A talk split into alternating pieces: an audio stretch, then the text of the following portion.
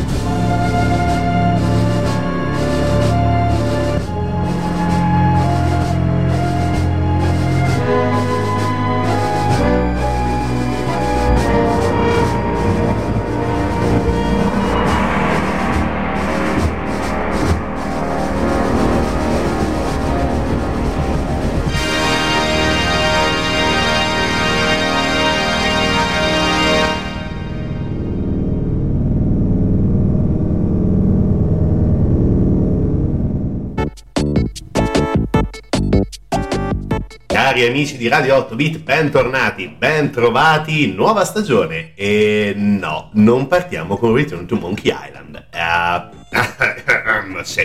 I motivi sono molteplici. Uh, non l'ho ancora finito. Ci sto giocando, ci ho giocato, ci giocherò.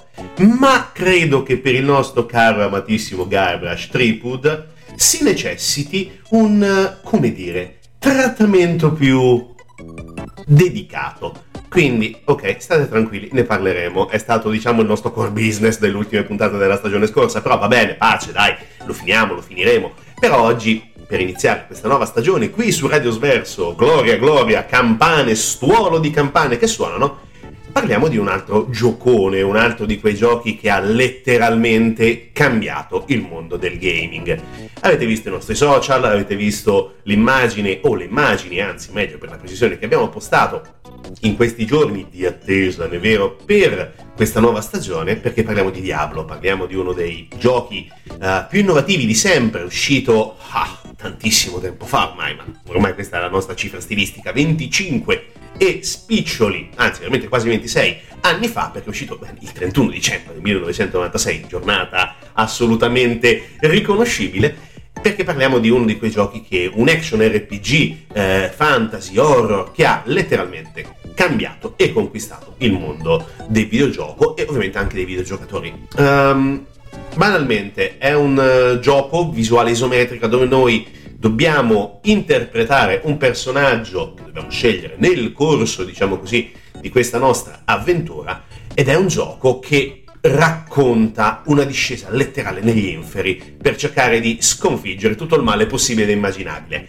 Ma è un gioco che ha letteralmente cambiato e conquistato il mondo di eh, noi adoratori, diciamo così, di, eh, di nottate spese di fronte al monitor perché era un gioco estremamente avvincente, eh, molto difficile, soprattutto se parliamo del 1996, quando era ancora estremamente difficile riuscire ad avere, come dire, una connessione ad internet e quindi non è che si riuscivano mai a comprendere tante cose dal punto di vista del gaming e ovviamente anche del gameplay. E quindi Diablo è stato uno dei motivi per cui ci presentavamo a scuola le prime ore delle lezioni con delle occhiaie che arrivavano tranquillamente finalmente però Diablo è stato ed è ancora tutt'oggi uno di quei giochi che eh, resta nel cuore dei tanti che ci hanno giocato.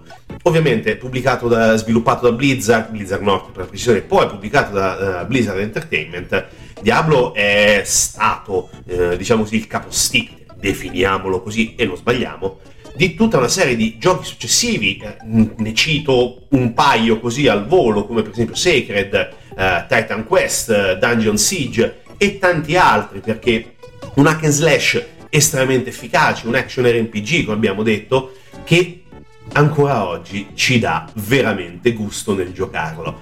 Ok, come al solito chiacchieriamo sempre un'infinità, noi vi facciamo intanto, anzi continuiamo a farvi sentire la musica dalla colonna sonora di Diablo e poi continuiamo qui a chiacchierare amabilmente con questa prima puntata della nuova stagione di ovviamente Radio 8 bit, sempre su Radio Sverso. Continuate nel frattempo a giocare responsabilmente, ma giocate poco eh, perché ritorniamo a brevissimo.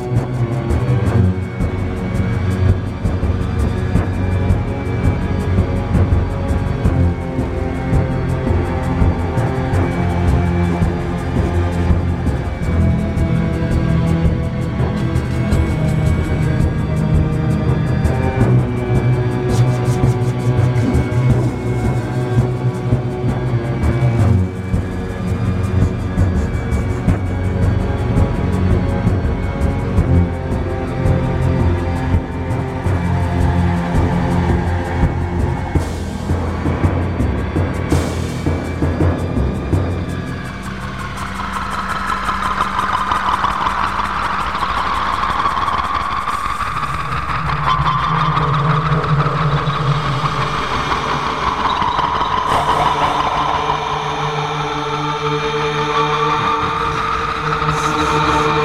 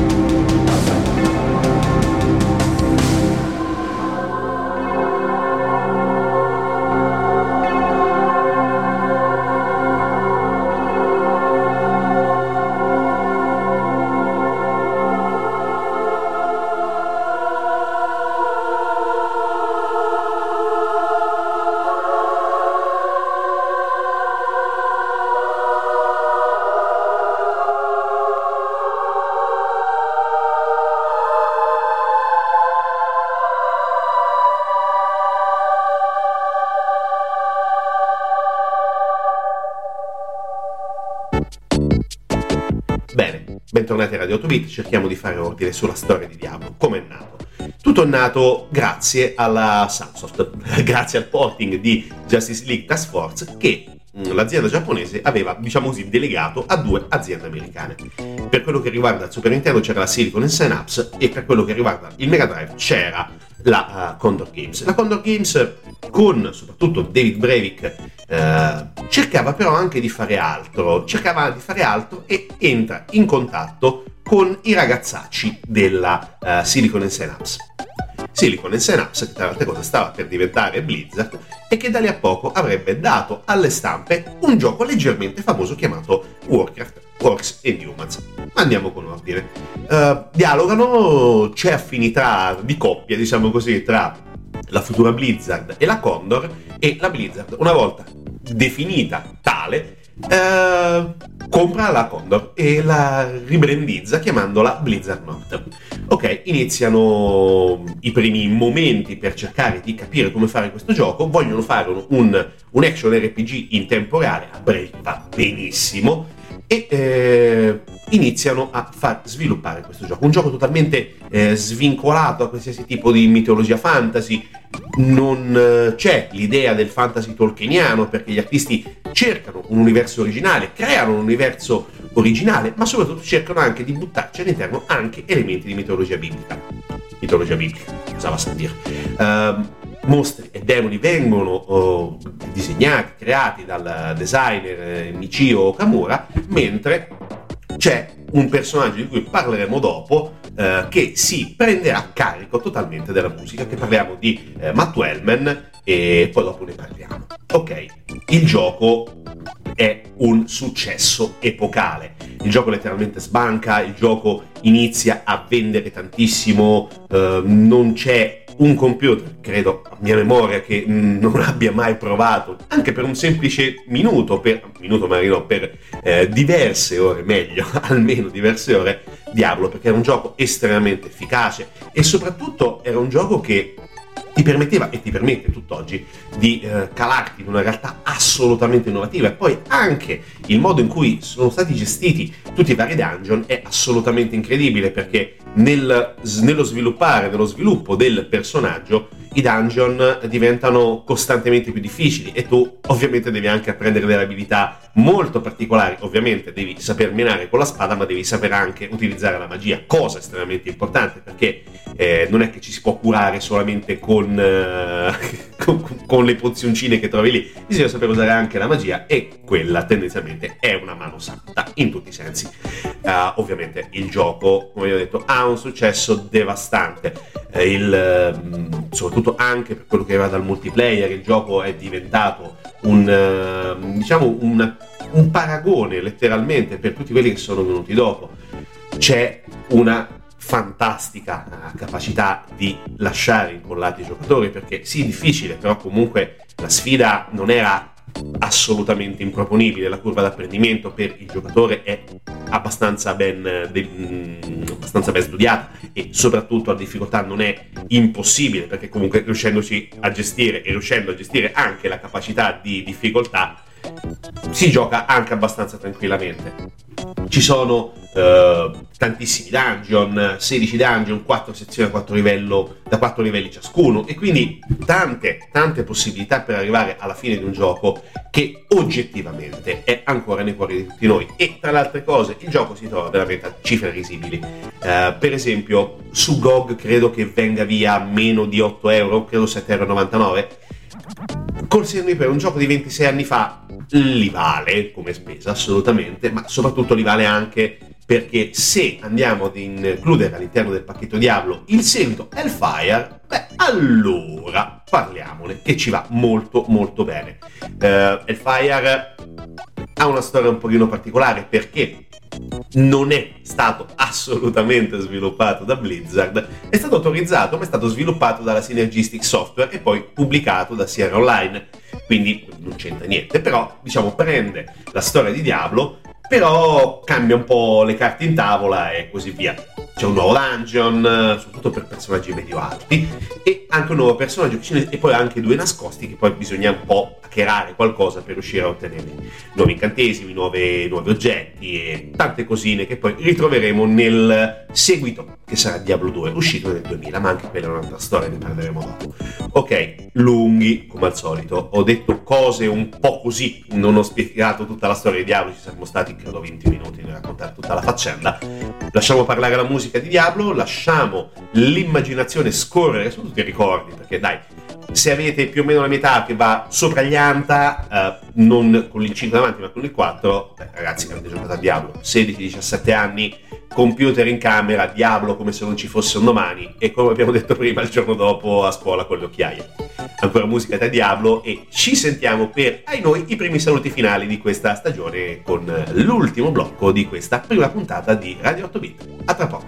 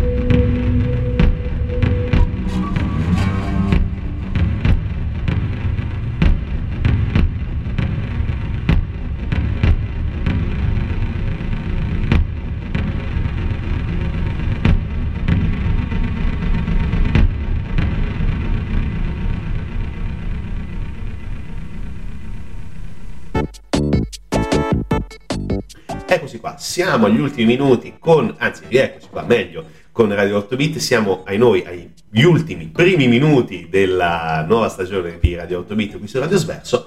Adesso, come abbiamo fatto con un piccolo spoiler nel blocco precedente, dobbiamo parlare del compositore, dell'ingegnere del suono che ha materialmente composto la musica di Diablo. Parliamo di Matt Wellman, un ragazzone nato uh, in California, South Bay, di poco più di 50 anni. È nato nel 72, fine, fine luglio, se non ricordo male, del, del 72, e a lui dobbiamo tantissimo.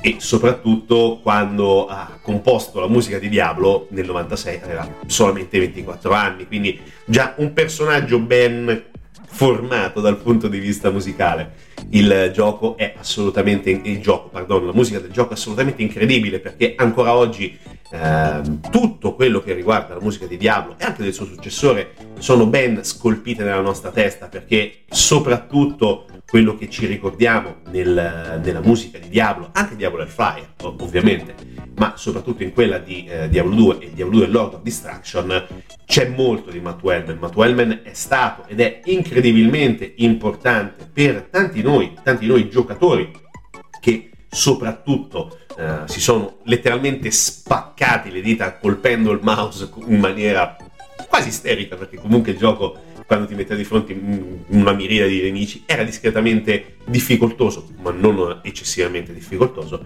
E quindi noi dobbiamo dare assolutamente tutto il merito di un personaggio come uh, Matt Wellman capace di inventare ed immaginare una musica che nel corso degli anni è invecchiata benissimo non è anzi non è invecchiata è ancora una delle più riconoscibili e soprattutto una delle più imitate perché con il sapiente utilizzo di chitarre e sintetizzatori Matt Wellman è riuscito a dare un'anima.